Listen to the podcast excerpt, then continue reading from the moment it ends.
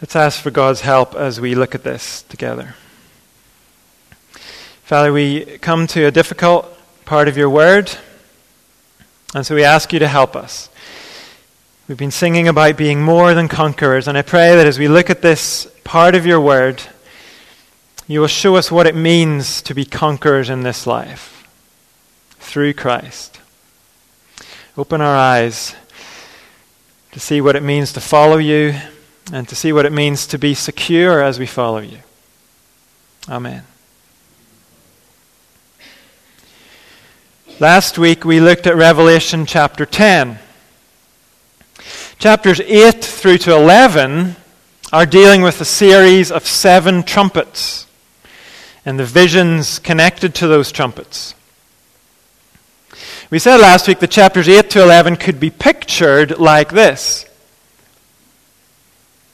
Chapters 8 to 9 dealt with God's judgment throughout history.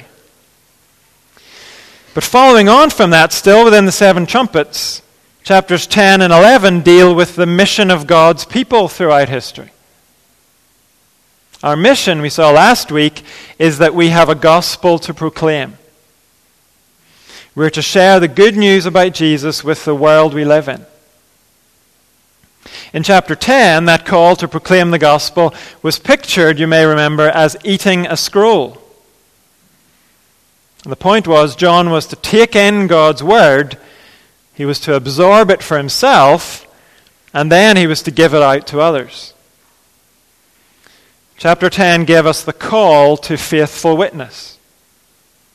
And now in chapter 11, we're going to see how that call works out in history. We're going to see how things go for the witnessing church. So if you haven't turned there yet, turn to Revelation 11. That's page 1240, and in the large print 1924.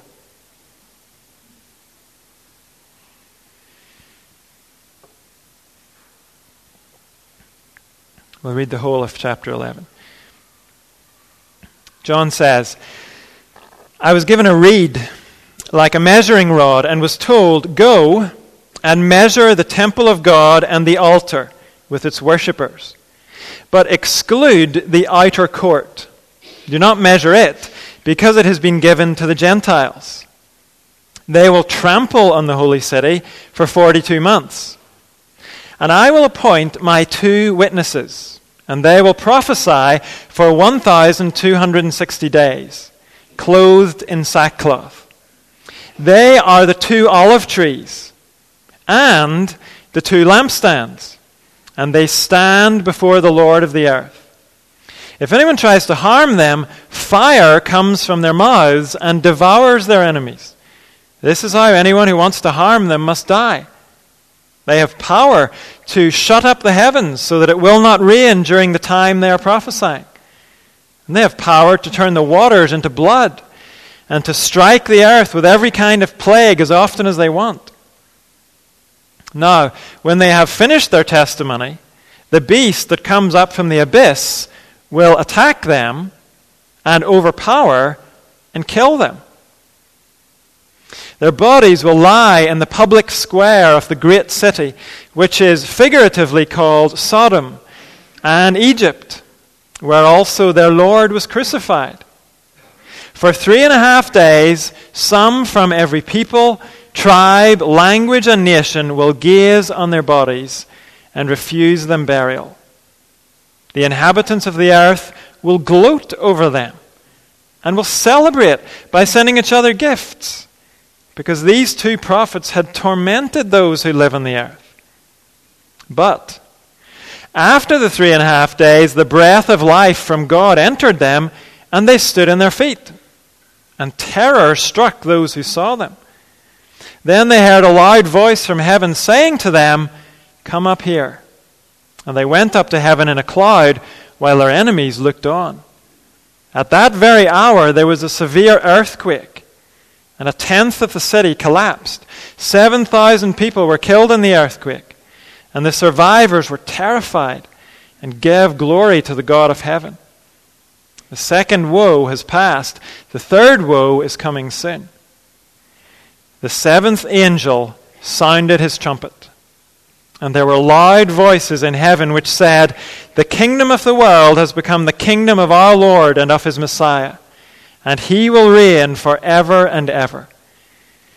And the 24 elders who were seated on their thrones before God fell on their faces and worshipped God, saying, We give thanks to you, Lord God Almighty, the one who is and who was, because you have taken your great power and have begun to reign.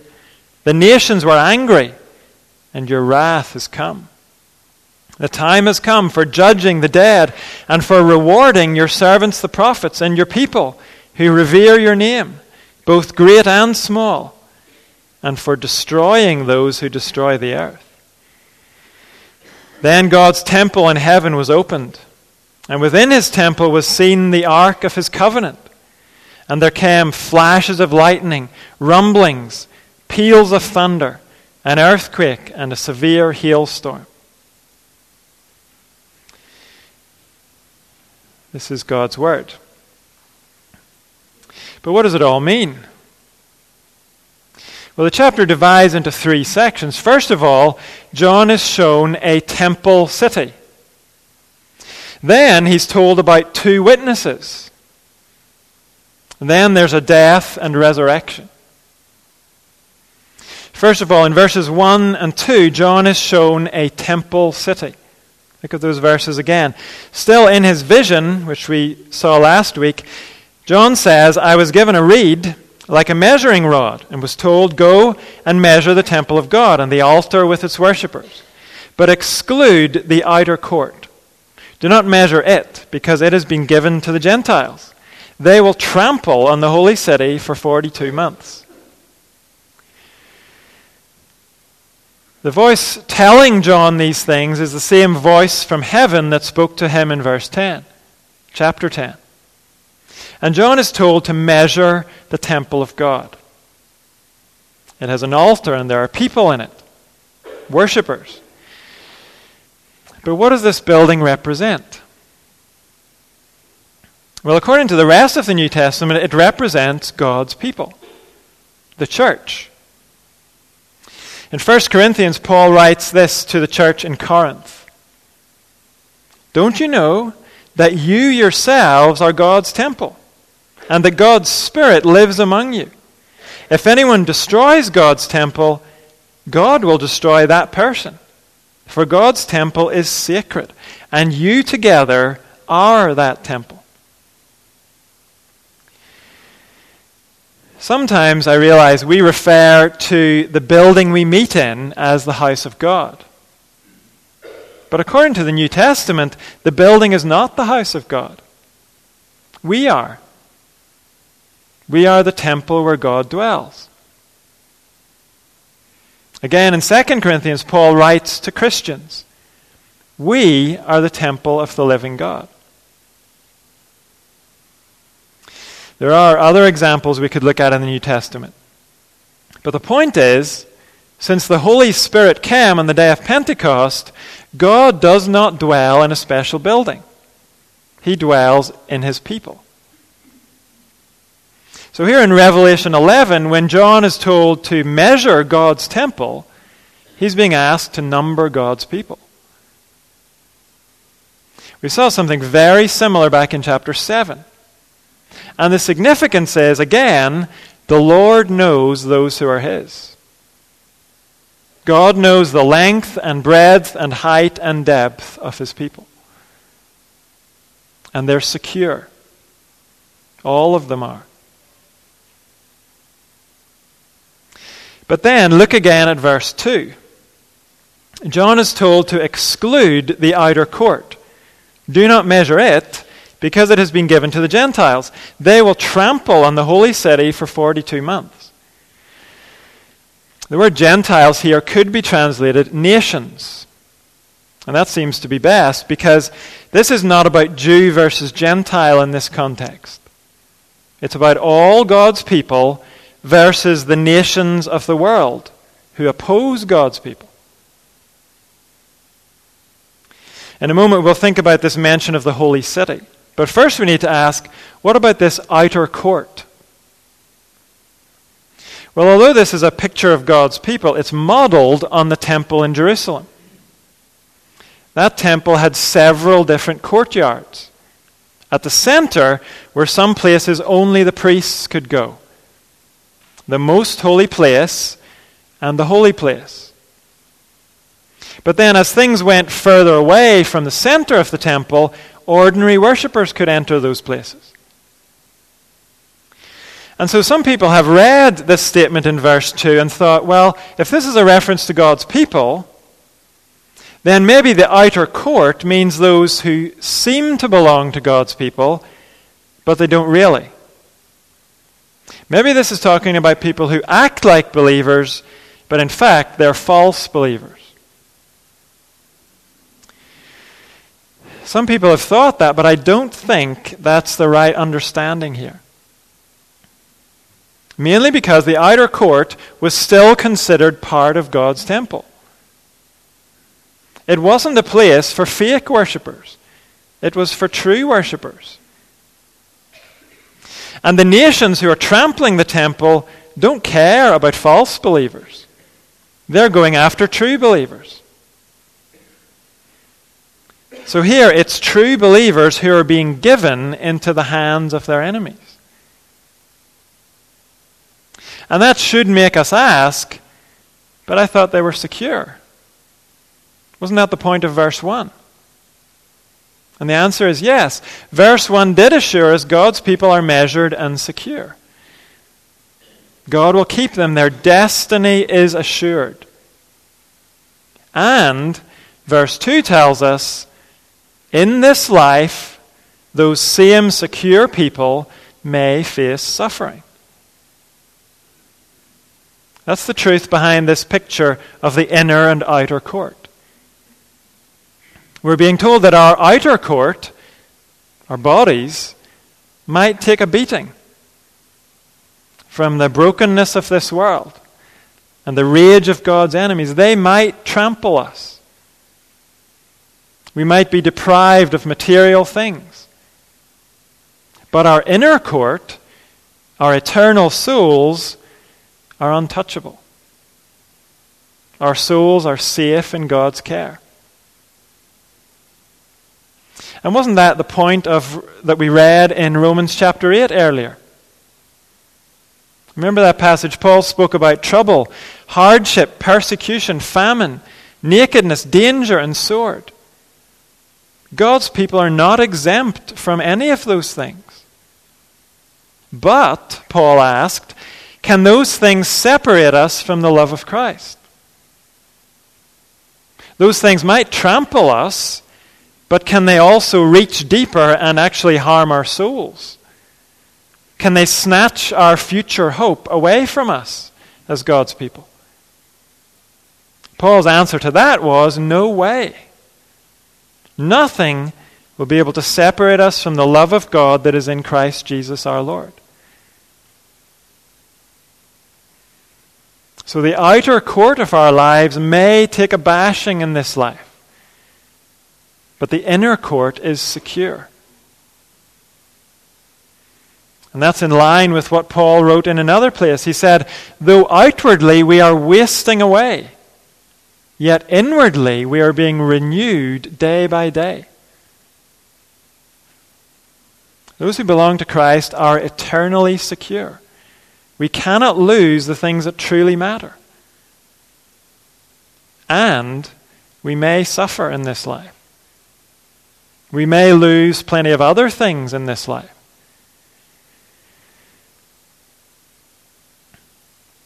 In a moment, we'll think about the 42 months that are mentioned in verse 2. But before that, you may be wondering why, when we've been talking about God's people as a temple, why does the word city appear in verse 2? The short answer is this is another way of referring to the temple. The end of Revelation describes the new heaven and earth as a city that's also a temple. You'll have noticed by now, Revelation loves to describe one thing in several different ways. For example, Jesus has been described in this book as the lion who is the lamb. So we'll hear more about this temple city later on in the book. For now, it's enough to know we're dealing with two ways of describing the same thing. Verses 1 and 2 present us with the temple city, showing us that the witnessing church is secure yet suffering.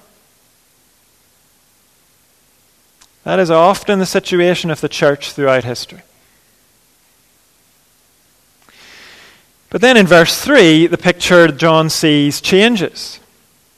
The voice from heaven, which is apparently God's voice, says in verse 3 I will appoint my two witnesses, and they will prophesy for 1,260 days, clothed in sackcloth. We might ask, is there any background in Scripture that can help us understand this reference to God's two witnesses? Well, yes, there is. Back in the Old Testament law, God laid down this law in the book of Deuteronomy. One witness is not enough to convict anyone accused of any crime or offense they may have committed. A matter must be established by the testimony of two or three witnesses. That is restated several times in the Old Testament. And it's a principle that comes up surprisingly often in the New Testament. Jesus quotes it several times. The Apostle Paul quotes it several times. And it also appears in the book of Hebrews. The need for two witnesses. And this principle was at least one of the reasons why Jesus sent his disciples out preaching, not in ones, but in twos. Each pair of disciples provided an adequate witness to the message. And when people rejected their message, those people were condemned because of the double witness of the disciples. So, with that biblical background, then we can ask who are these two witnesses in Revelation 11? And surely the answer is the two witnesses are the witnessing church throughout history. The point is, the church's witness is sufficient for men and women to believe. People don't need messages appearing in the sky. God has provided the witnessing church. And if people refuse to believe, the witness of the church is sufficient to condemn those people. So the point here is not that we're to try and think of two individual people. The focus is on the power and authority of the witnessing church as a whole. God uses the witnessing church to bring men and women to faith.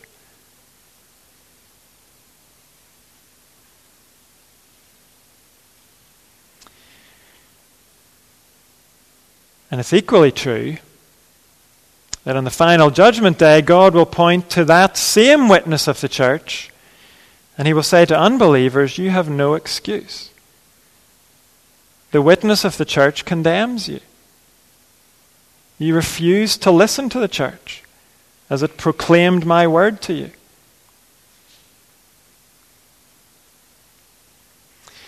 The two witnesses show that the witnessing church has authority and power. Here in verse 3, the witnesses are clothed in sackcloth. That's a symbol of mourning. Back in chapter 10, John, you remember, experienced bitterness as he was commissioned to be a witness. And the sackcloth seems to be another way of saying the same thing. Even as we delight to serve God, we mourn too over those who are lost and those who don't care that they're lost. Verse 3 says this ministry of witnessing will go on for 1,260 days. And remember, verse 2 told us the temple city would be trampled for 42 months. Now, if your maths is as bad as mine, and mine is pretty bad, the connection might not be obvious between those two numbers. But in fact, 42 months is 1,260 days, using an idealized month of 30 days. Another way of expressing that would be three and a half years. And what we find is the book of Revelation uses all three ways of talking about the same period of time. We'll see that in chapters to come. But that does raise two questions. Why choose this specific period of time? Why three and a half years and not four years or ten years? And then another question what's the significance of the time period anyway? What about the first question? Why choose this specific period of time? Well, as you would expect, there have been lots of suggestions about this. Things in biblical history have been suggested, or things in history outside the Bible that lasted for three and a half years. It's very hard to be sure which one lies behind this. It may even be several different things. On balance, I think the most likely reason for mentioning this particular time period is because that was roughly the period of Jesus' ministry on earth. And it was the length of the most famous period in Elijah's ministry in the Old Testament. I think a connection is being made with the ministries of Jesus and Elijah. I may be wrong, but to me that seems the most likely explanation. So, then what about the second question? What's the significance of this period of time? Maybe it's making a connection with Jesus and Elijah, but what does it mean? Well, I think there is a straightforward answer to that question. This period of time stands for the church's ministry in the midst of suffering. The church doesn't always suffer. But the 42 months and 1,260 days and three and a half years stand for those times when the church is suffering. It's being trampled. And the message is even in those times, the witness of the church has authority and power. Maybe especially in those times, it has authority and power. Certainly, in the following verses, the church's authority and power is described for us in pretty striking ways. Look again at verse 4. They, that's the two witnesses, are the two olive trees and the two lampstands, and they stand before the Lord of the earth. If anyone tries to harm them, fire comes from their mouths and devours their enemies. This is how anyone who wants to harm them must die. They have power to shut up the heavens so that it will not rain during the time they are prophesying. And they have power to turn the waters into blood and to strike the earth with every kind of plague as often as they want. All of this is developed from the Old Testament. And some of it has appeared already in Revelation. Back in chapter 1, we were introduced to the lampstand as a picture of the church. The seven lampstands represented the church in its completeness throughout the world and throughout history. Here, the two lampstands represent the witnessing church. What about the olive trees? Well, the kind of lamps we're talking about didn't run on electric, they run on oil.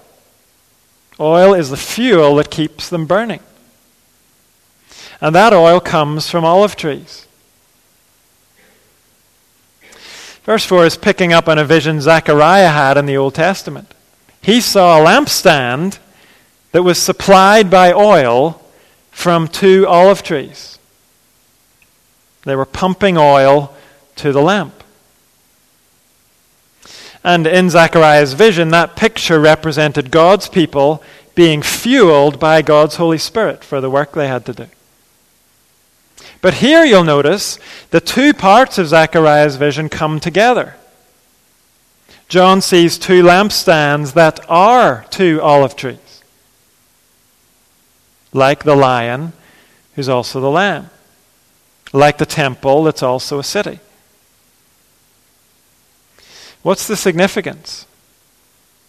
Why take the two parts of Zechariah's vision and put them together? The significance simply is that God's Holy Spirit is now dwelling within His church. We've seen that already. We don't need some external power supply to be piped in. We have the Holy Spirit among us, within us. He is our ever present power supply.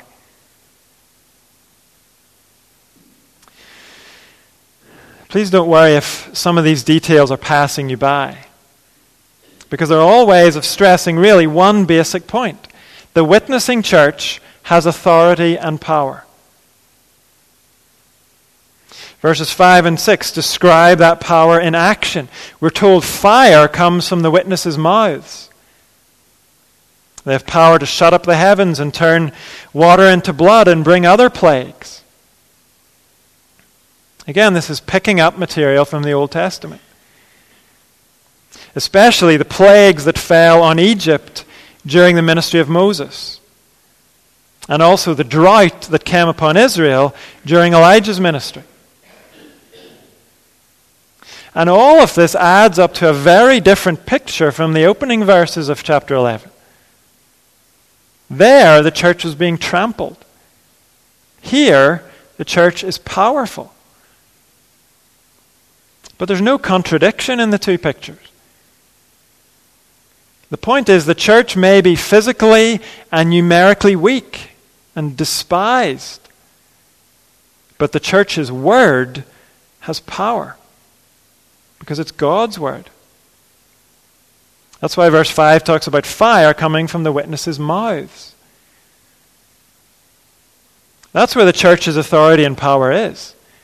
It doesn't come from her numbers or her finances or her influence in society or in politics.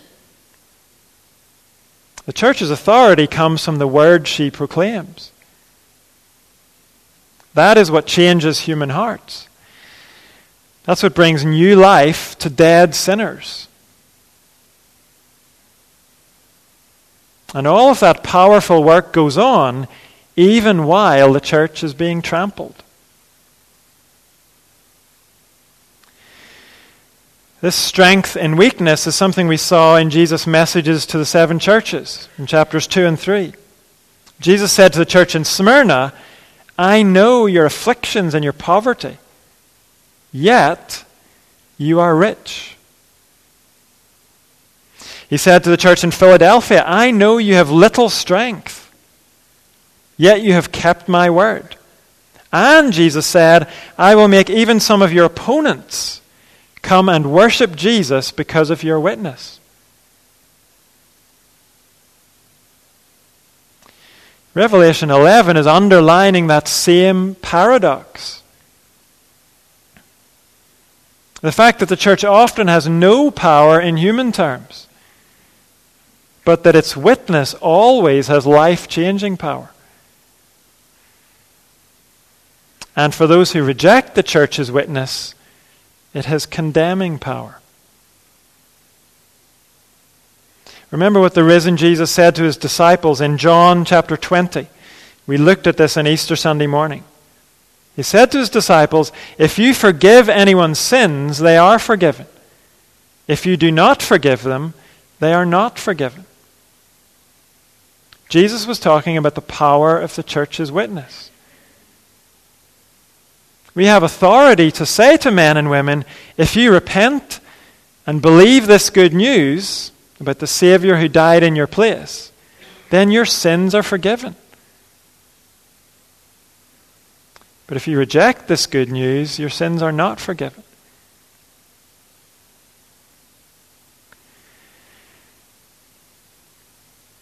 Maybe as we read verse 6, you were wondering should we be praying for drought? Or for plagues to fall on the earth. The rest of Revelation answers that question. God Himself, we're told, may send those kind of judgments. They may come as part of His wrath throughout history. And they may come because God's people are being persecuted. That may be how God responds to the cries of His people by hurling judgment on His people's enemies. And in that sense, then, plagues and so on may fall because of us. But our job is to witness. It's not to call down judgment.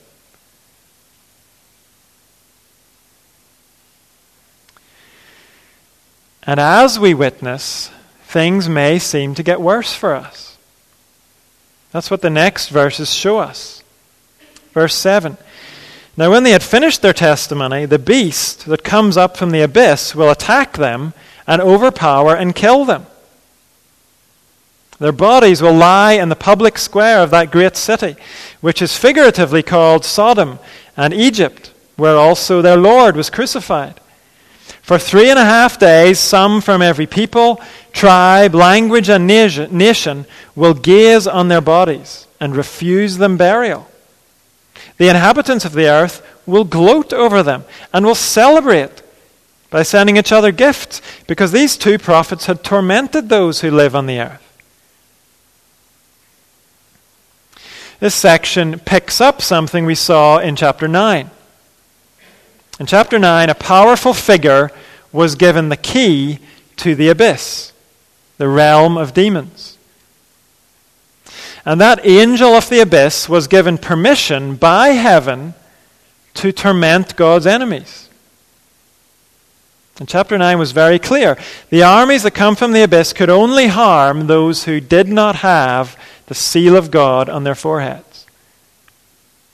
In other words, they couldn't harm God's people, those who belong to Christ. But here, the beast from the abyss attacks, overpowers, and kills God's people. So we have to ask has the situation changed? Has somebody moved the goalposts? No, nothing has changed. What we're seeing here is what we saw in verses 1 and 2. God's people may suffer. We may be trampled in various ways. We may even be killed. But it's okay. Nothing worse can happen to us. We may hear that and laugh. But there is something worse than death. Separation from God would be worse than death. But that can't happen to God's people. Romans 8, again, neither death nor life, neither angels nor demons, neither the present nor the future, nor any powers, neither height nor depth, nor anything else will be able to separate us from the love of God that is in Christ Jesus our Lord. When it comes to the things that truly matter, the things that matter eternally, God's people are secure. Those things are untouchable.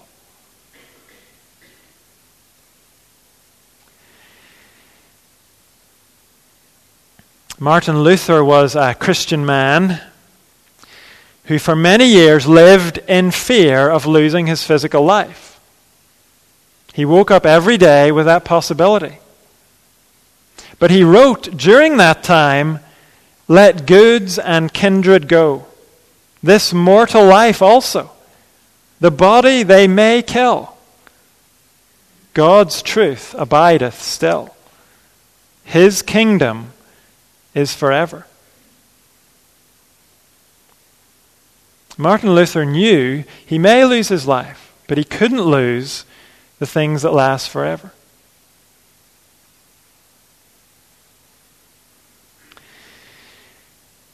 The following verses go on to talk about public ridicule for God's people in the great city. What is the great city? Well, the book of Revelation has been called a tale of two cities the city of God and the city of man in its opposition to God. The city of man is not just one particular city. Throughout history, it's just about every city at one time or another. It's any place where God's word and his people are despised. And here we're given a couple of examples. Sodom, probably the most notoriously evil city of all time. And Egypt, the place of slavery for God's people in the Old Testament. And the reference to Egypt shows the city of man doesn't have to be a city. Elsewhere in Revelation, the city of man is called Babylon. In John's day, it would have been Rome, representing the Roman Empire and its oppression of God's people. A few decades before John wrote, the city of man was Jerusalem, where the Lord was crucified.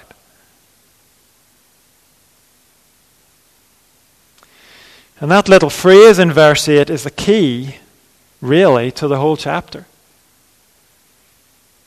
It tells us the suffering church follows in the footsteps of its suffering Savior.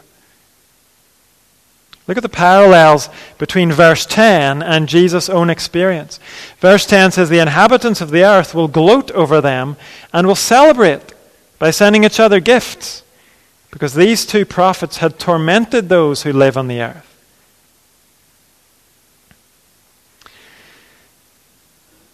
The New Testament Gospels tell us that while Jesus was hanging on the cross, passers by hurled insults at him. The religious leaders mocked him as he hung on the cross. Why? Why were they gloating and celebrating his death? Simply because his message had tormented them. You see that if you read through the Gospels. What Jesus said drove them crazy. He called self righteous people hypocrites. He claimed to be the only one who could forgive sin. He claimed those who weren't with him were going to hell. He said only those who were with him could go to heaven. No one gets there except through me, Jesus said. People don't like to hear that sort of thing. When people think that they're really pretty good, and when they love the sin that they're engaged in, then the gospel message is tormenting. That was the case with Jesus' own witness, and it's the same for the church. Sometimes people find the church's message so distasteful that the church gets crushed like Jesus. That's the picture of verses 7 to 10. But it's not the whole picture. Because Jesus did not stay crushed. This section as a whole shows us death and resurrection like Jesus. The witnessing church wins when it appears to have lost. Verse 11.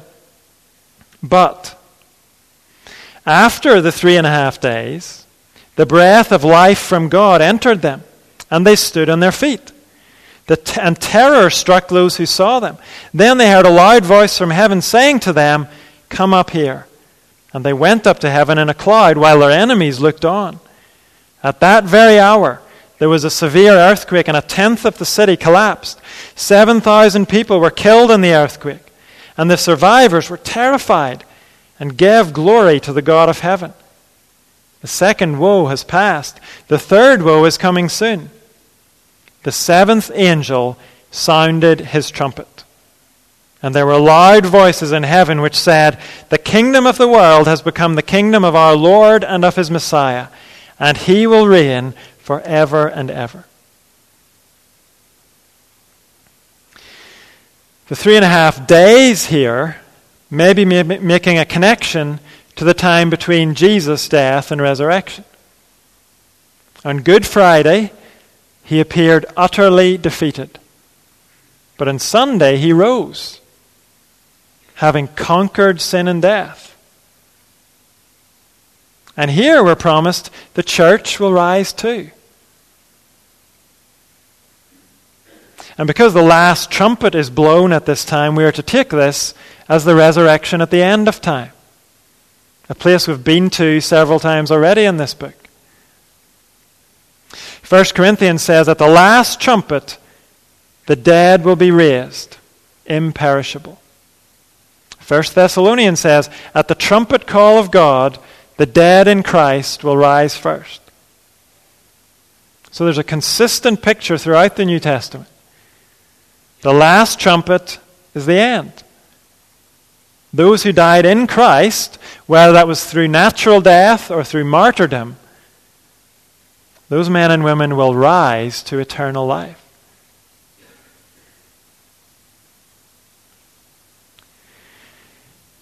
But we're also told that accompanying that joy for God's people, there will be terror for those outside of Christ. We saw that before at the end of chapter 6. As the rich and the mighty, the slave and the free, call to the mountains and rocks, fall on us and hide us from the face of him who sits on the throne and from the wrath of the Lamb. Here, the picture is the same. We're told that not everyone will be killed immediately in the upheavals of that last day. Those who are not will give glory to the God of heaven. But this is not the willing praise that comes from believers. It's the begrudging praise that God's enemies are forced to give. This is the scene described in the book of Philippians the day when every knee will bow and every tongue acknowledge that Jesus Christ is Lord to the glory of God the Father. This is God's enemies forced to bow the knee, forced to acknowledge Jesus is Lord. And alongside all that, there is praise in heaven. Look again at verse 15. There were loud voices in heaven which said, The kingdom of the world has become the kingdom of our Lord and of his Messiah, and he will reign forever and ever. And the 24 elders who were seated on their thrones before God fell on their faces and worshipped God, saying, We give thanks to you, Lord God Almighty, who is and who was, because you have taken your great power and have begun to reign. The nations were angry, and your wrath has come. The time has come for judging the dead and for rewarding your servants the prophets and your people who revere your name, both great and small and for destroying those who destroy the earth. Then God's temple in heaven was opened, and within his temple was seen the ark of his covenant. And there came flashes of lightning, rumblings, peals of thunder, an earthquake, and a severe hailstorm.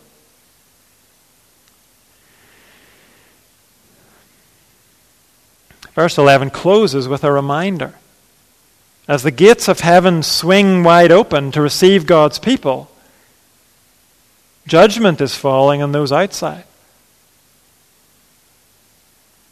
As the church enters eternal joy, the rest enter eternal wrath.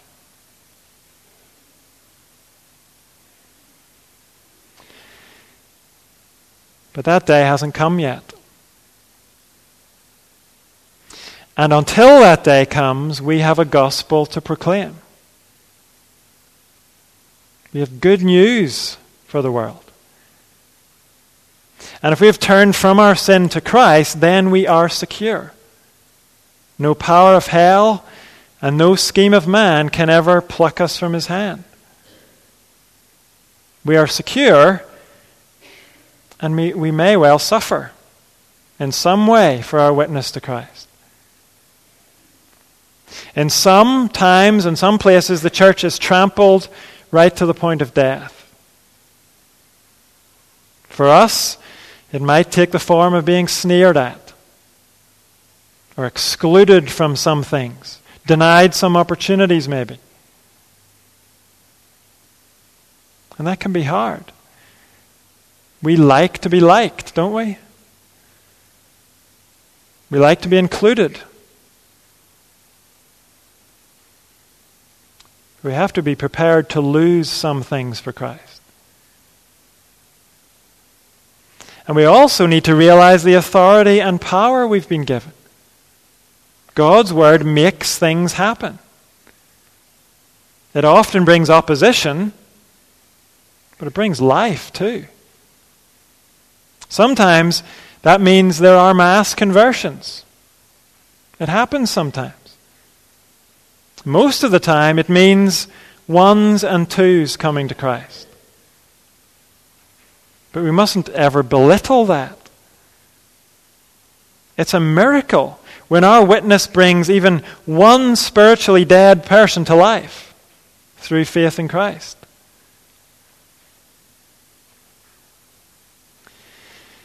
And as we see the church being trampled severely in some parts of the world today, as we see that happening, let's remember Jesus on the cross.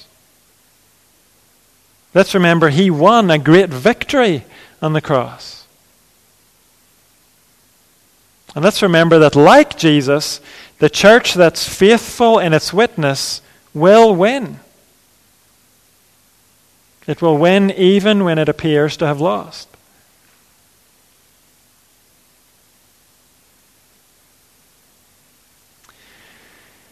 As we close our time together, we have an opportunity to recommit ourselves to Christ and recommit ourselves to being His witnesses.